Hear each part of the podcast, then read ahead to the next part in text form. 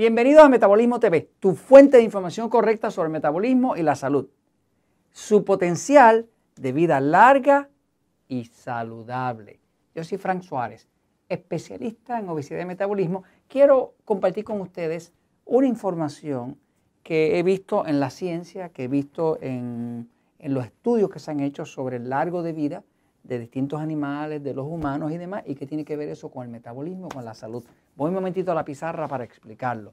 Este es algo que me estuvo así como muy interesante.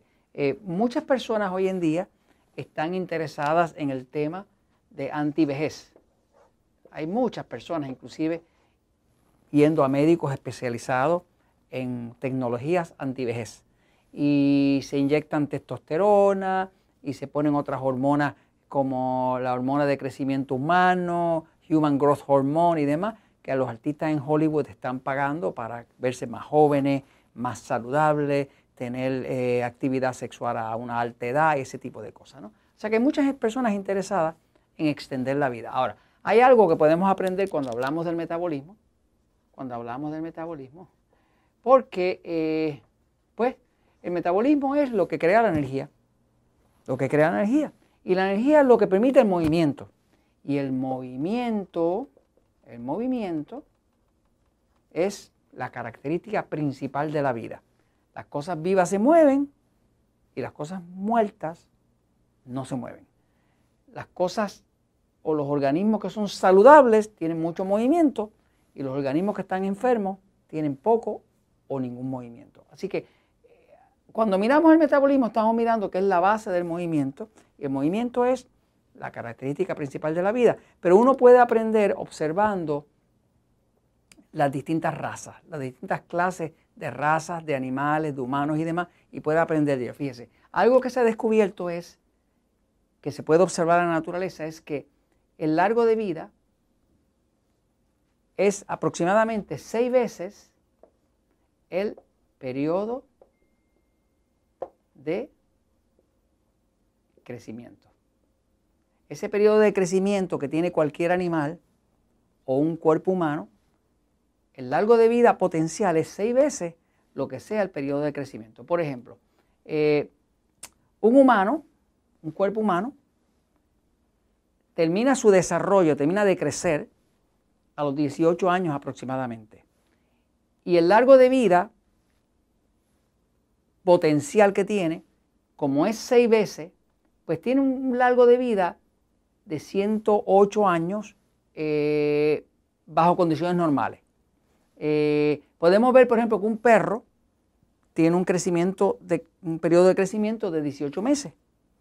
Eh, después de eso puede ganar peso, pero el periodo de crecimiento ya acabó a los 18 meses. Y su largo de vida es de 10 a 13 años que son aproximadamente otra vez seis veces el periodo de crecimiento.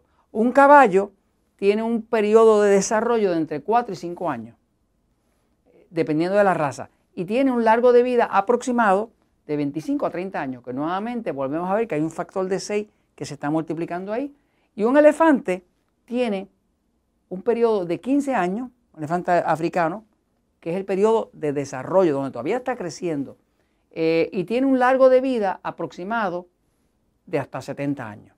O sea, que podemos ver que en general el periodo de desarrollo de cierta raza, de cierto animal, de un humano, multiplicado por 6 nos dice cuál es el potencial que tiene de vida.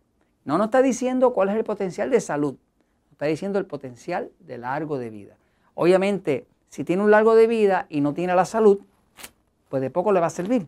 Porque de qué le sirve a uno vivir muchísimo si está inválido, si está sin energía, si no se puede mover, si no puede disfrutar de estar vivo, ¿no? Entonces, ¿qué pasa? El, tema que traigo aquí es porque hemos visto en episodios anteriores de Metabolismo TV que el cuerpo humano tiene una capacidad casi ilimitada de regenerarse y todas las partes del cuerpo tienen un cierto largo de vida, que es un ciclo que se repite una vez tras otro. Por ejemplo, cada dos días tenemos ojos nuevos.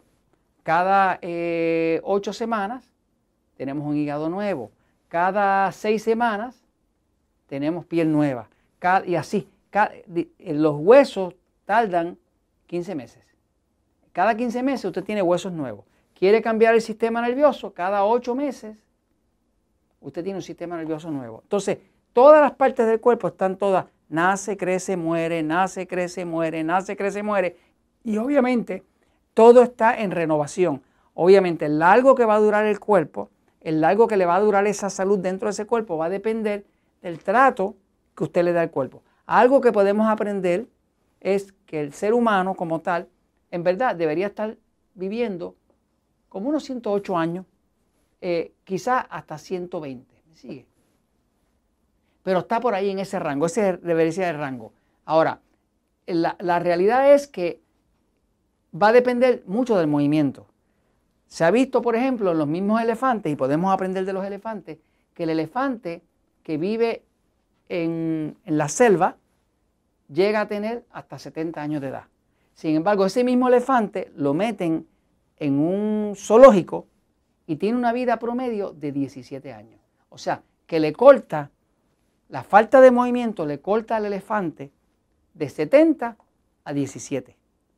E, eso nos dice algo, porque todos los elefantes africanos que pusieron dentro de un zoológico terminaron durando 17 años. Sin embargo, esos elefantes que se reconoció su muerte eh, en la selva, que ya se les conocía, porque estaban marcados, porque estaban eh, etiquetados, eh, duraron hasta 70 años. Quiere decir que hay una relación directa entre cuánto movimiento usted le da a su cuerpo y cuánto el cuerpo va a durar.